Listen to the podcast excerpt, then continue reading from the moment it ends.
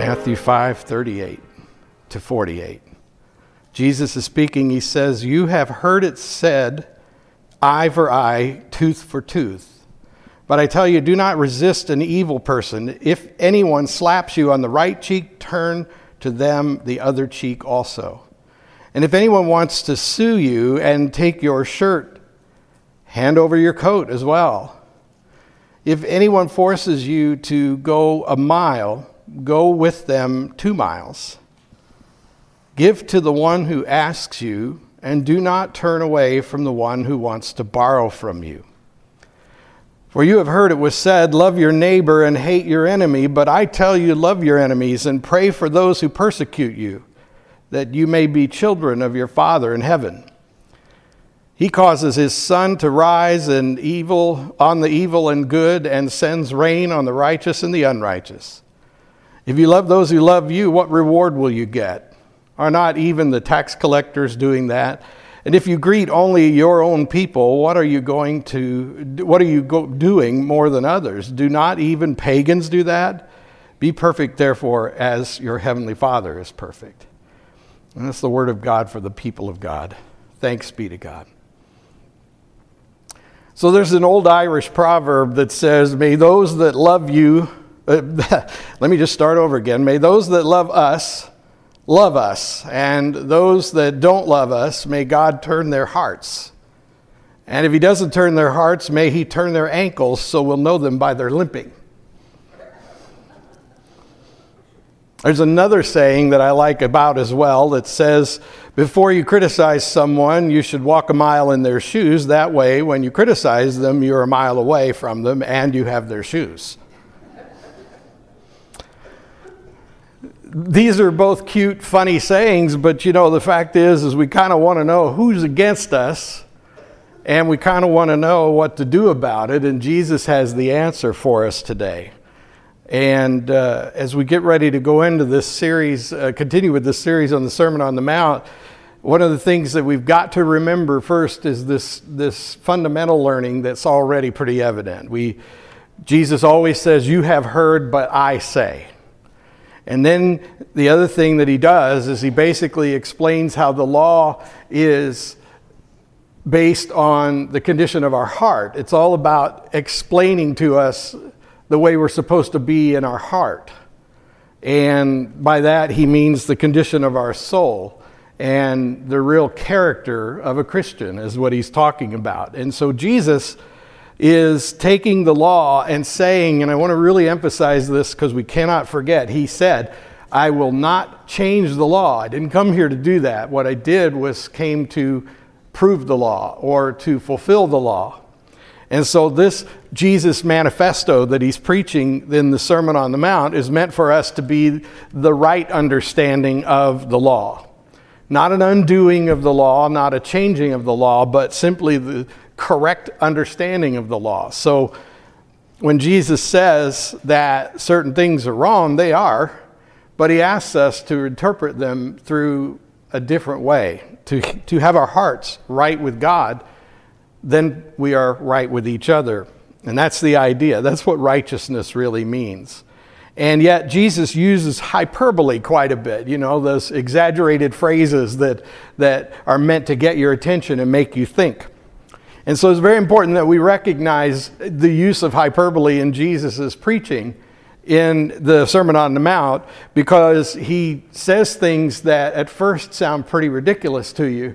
And you should remember that, like most good public speakers, and he was the best, he's using the art of combining literal truth and hyperbole or exaggeration in order to get you to think and get you to, to, to experience what you're hearing in a new way.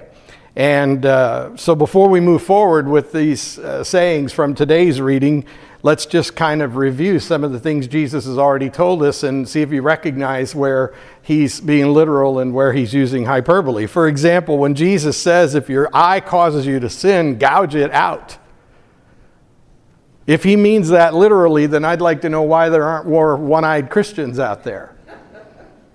if that's literally true, then it seems like all of that great art from the Renaissance and things like that, where Christians are being depicted, they would all have an eye gouged out, you know. And so we don't have any trouble recognizing that in this particular case, Jesus means for us to take it as more a uh, hyperbole than as a literal saying. What he's really trying to get you to understand is, is that you've got to change the conditions. If it were you and me, it might be more like this. If the refrigerator, uh, the proximity of the refrigerator causes you to eat too much at night, then move away from the refrigerator. I mean, Jesus would put it that way, I think.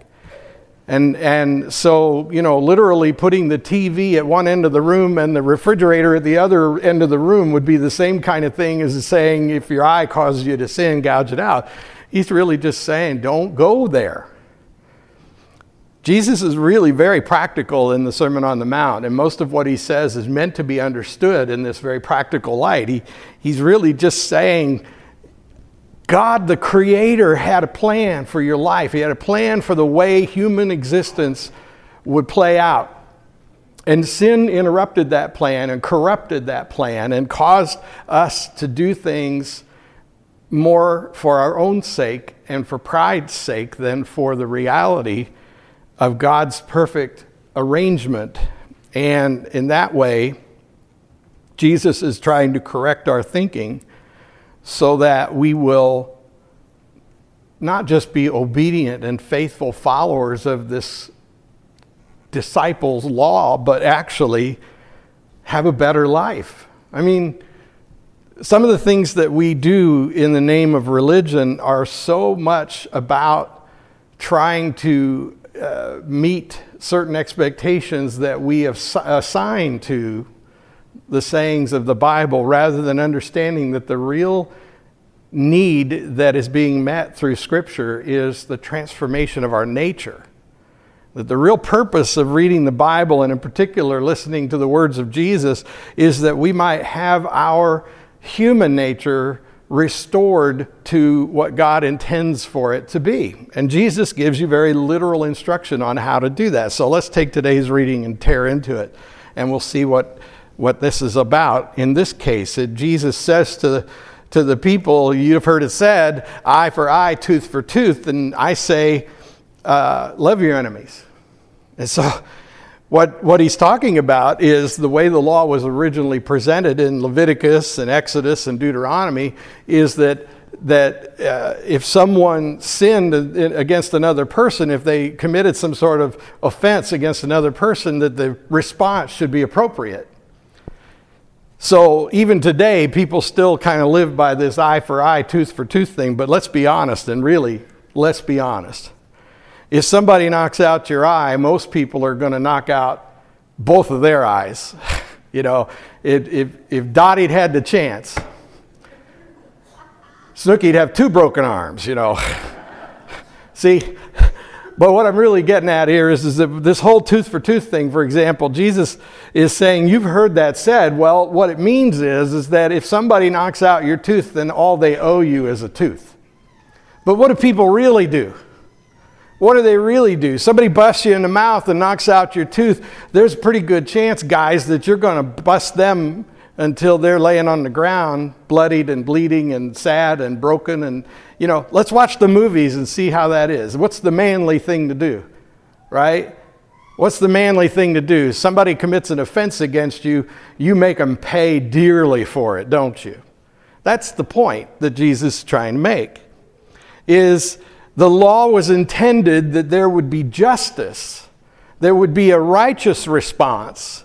If someone harms you, then the appropriate response is to expect nothing more from them than some sort of recompense, some sort of uh, equal response. And so the law saying eye for eye, tooth for tooth, you know, it is not meant, again, literally that if someone accidentally knocks your tooth out. I mean, you know, we were moving that furniture the other night. There's probably was incidents where we were helping each other and hurting each other at the same time. You know, here, Fred, you pick up that end, I'll pick up this end. Whoops! Oh, you just smashed my finger. Well, if you stop and go smash the other guy's finger, I think that's kind of silly, and you're laughing because you agree with me. But this is literally what Jesus is talking about. He's saying, just don't go there. Just don't go there. And so, what he wants people to understand is, is that God expects us to be just, and the law makes room for justice. And the law makes room for that by saying, you know, if someone does something wrong, then the, pro- the, the proper response is something of equal justice. And so, to put it another way, what Jesus is emphasizing is the law was meant for us to not be vindictive, to not to demand retribution. You know, if you get right down to it, and we're going to get into this more in a few minutes, but if you get right down to it, when someone injures you, your first reaction is to want to make them punish or, or punish them or make them pay for what's happened. Here's something we can all relate to. You know, uh, given Dra- Jasper's excellent traffic, your odds of having a fender bender are pretty good around here, right? And, and if somebody makes a stupid, make, they just make a dumb error, they're texting, right? And they make an error and they run into your car and damage your car. Be honest, what's your first reaction going to be? What are you going to do if it wasn't your fault, but you just got thumped by another vehicle? All right? What are you going to do? You know, throw that door open, leap out of that car, and say, What is wrong with you? Right? You know you'd do that. I would. I hope not, but I might. Maybe if I listen to this sermon over and over again, I won't, but but that's our natural response, isn't it? Because, see, it's very natural for us to want justice. And to be honest, it's natural for us to want revenge. And so, even though it was an accident, that's why they call them accidents, you know, because they weren't on purposes. And yet, when they happen, our first response is anger. And we want retribution. We want payback, and, and we're never satisfied. You know, I, I love how, how, like in lawsuits, for example, it's not enough to say, you cost me money and I'm going to make you recover that money or, or give me back the money that you cost me, but then I'm going to sue you for damages. In other words, I'm not satisfied to make you pay the penalty for your offense. I want more. You know? If you ask people who have witnessed the execution of someone on death row, and they thought that would give them peace, you know, and I can't say I've asked these people, but I've read these things. And those people have been asked these questions, and they'll tell you that for the most part, it doesn't give them any satisfaction to see this person punished in that way. It doesn't change anything.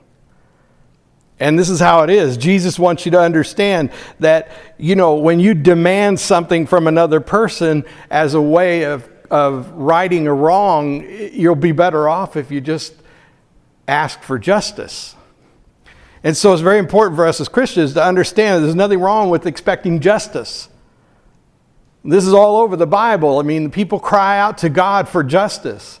But remember, when you cry out to God for justice, that God looks at your life as well as the others. So you have to be careful because if you ask God to give you justice, there may be somebody who has a grievance against you who's asking God for justice too.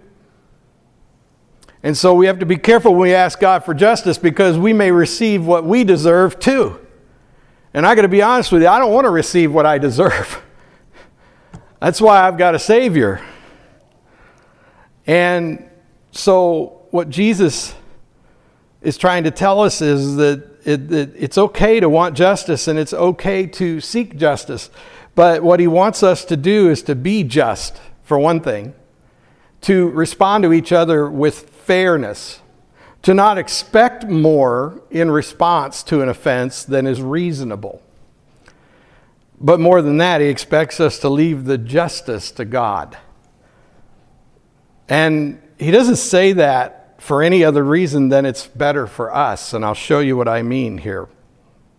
Because if you look at the way the Bible is written, it's really helpful that we have chapters and verses and so forth and paragraphs, but those are all products of the printing craft. In other words, the people who started printing Bibles pretty readily started using the same techniques that other printing uh, requires. So, in other words, it's not, an, it's not by accident that your Bible is laid out a lot like your newspaper. That's because some of the first people to do printing of the Bible were people who had been printing newspapers for years. So when they printed the Bible and organized it into chapters and verses and everything, it was really good because it made it easy for me to tell you exactly where to turn in your Bible so that you're reading the same thing I'm reading. But one of the trade offs with this structuring of Scripture is that sometimes it breaks up the flow of thought. Sometimes it ruins the, the, the way that we would want to hear the speaker. And this is a good example because what Jesus says in this case is you've heard it said eye for eye, tooth for tooth, but I say don't resist evil. I mean, just, just imagine it flowing straight through like that. Just don't even resist evil, he says. Now, the problem with that is it feels like we should. It feels like we should resist evil. It feels like we should take evil on.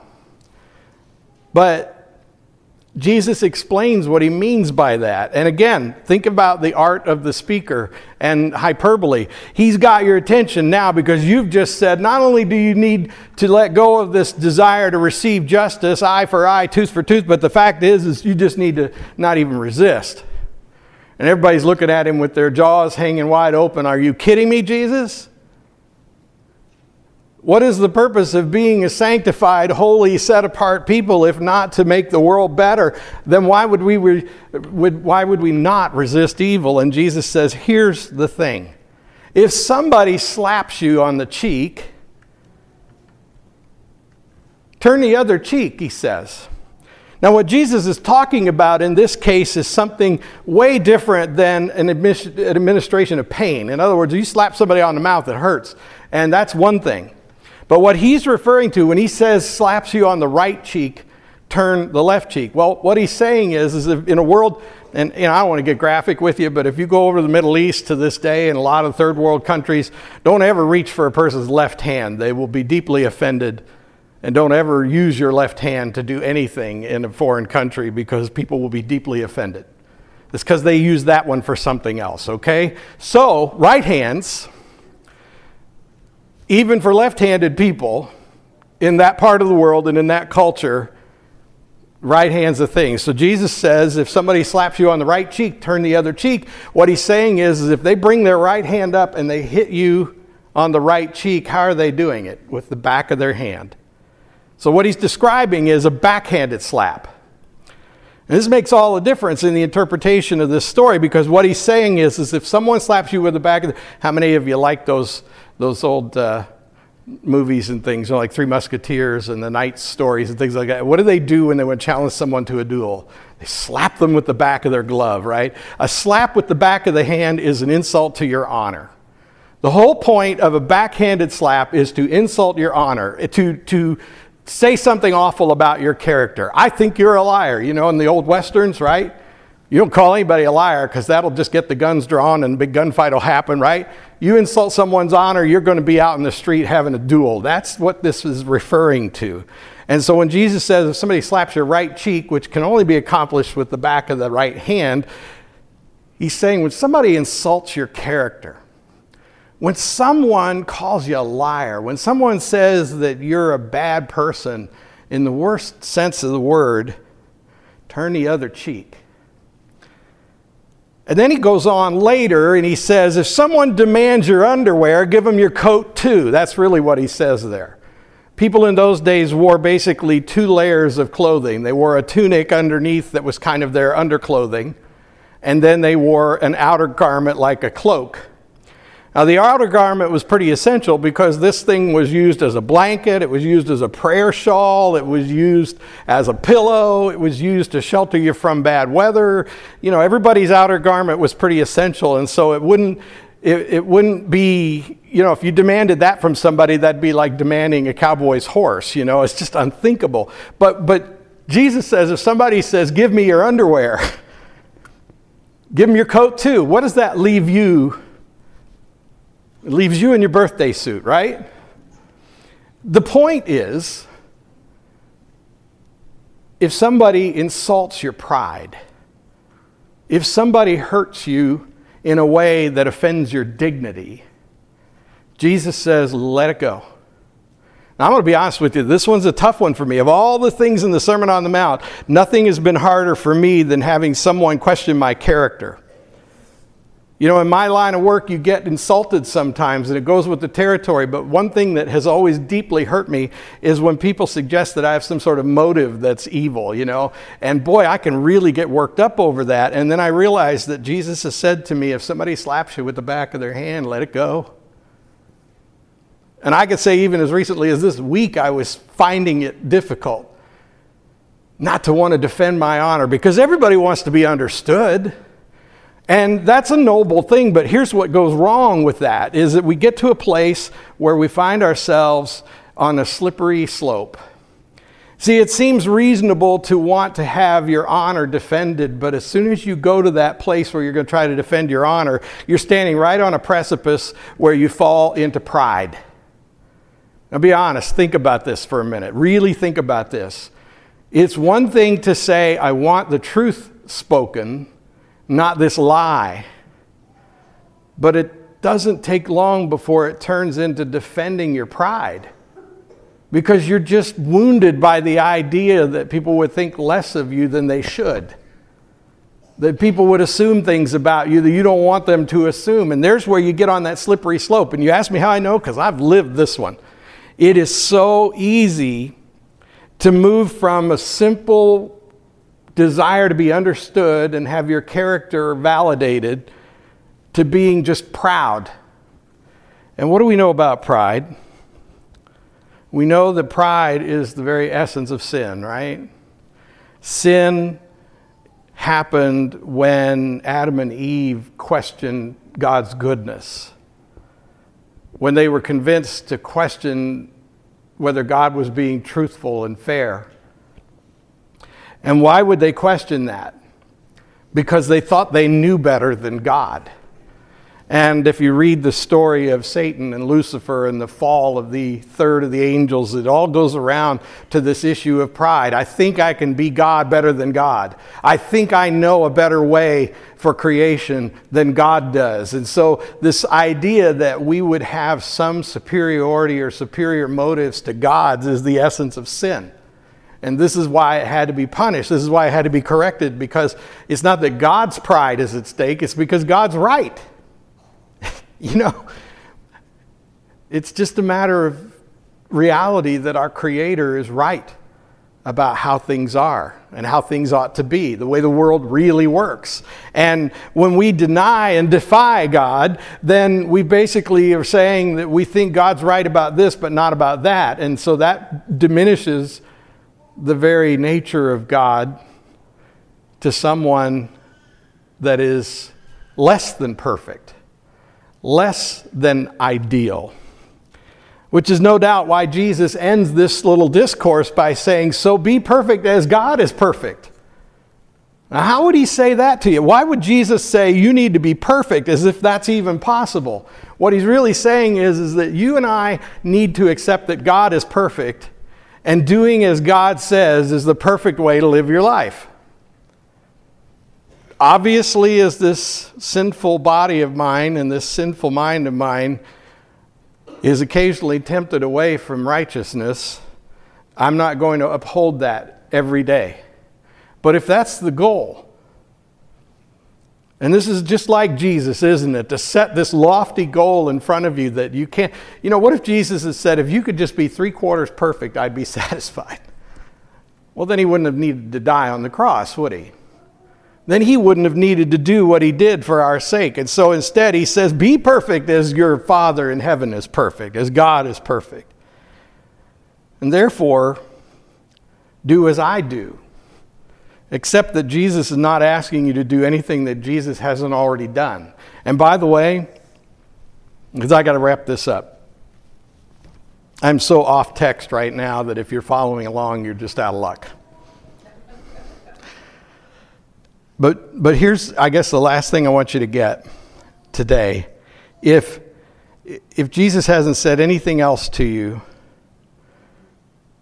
what I hope you hear plainly is that he doesn't say, turn the other cheek, don't demand justice, swallow your pride. He doesn't say any of that with a so that. I mean, there's so many places in the Bible where there's a so that, and we're supposed to recognize that there's a formula. You do this so that that will happen.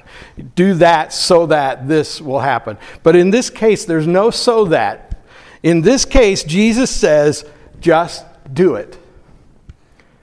He doesn't say, so that your enemies will eventually feel guilty because you didn't give them what they wanted. You know, he doesn't say, so that your enemies will, will, will be shamed before all of the other people around them. You know, there's a very good chance that if you turn the other cheek, if you don't seek some sort of justice that you think is appropriate for the pain that you're feeling, if you don't, if you don't demand that your pride be protected from injury, you know, uh, if you do as Jesus says, it's just because Jesus said so. Parents, were you like me when you were in eighth grade or whatever and you swore you'd never say just because I said so to your kids?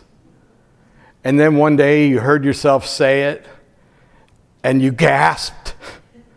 I just said because I said so to my kids. Sometimes even Jesus just tells you because I said so. And the reason is is because you don't have to understand how it works for the master, the creator to know that it works. And the reality is is that when I have given in to the temptation to defend my honor, when I've given in to the temptation to seek justice that was beyond reasonable it never makes me feel better, and it usually just makes things worse. And when I don't give into that temptation, it doesn't really make that person change their mind either way. It doesn't really make them stop believing whatever it is they want to believe about me, but it makes me a whole lot better. And so I can't really change the way people think about me. I can only change how I feel about them and life in general. And I believe that's what Jesus wants us to understand. Don't try to change other people because you can't, but you can change you. And with the help of the Holy Spirit, you can be a new creation. And I believe that's the whole point Jesus is trying to make here. There will be times when we have to defend the helpless. There will be times when we have to seek justice for the oppressed. There will be times when we have to resist evil because it's tempting us to do evil. But ultimately, the best thing for us to do is submit to Jesus in this case because he said so. Let us pray. Thank you, God, for your word. Please burn it on our hearts so that it might change our nature today. Let us not leave without being transformed forever. We pray in Christ's name. Amen.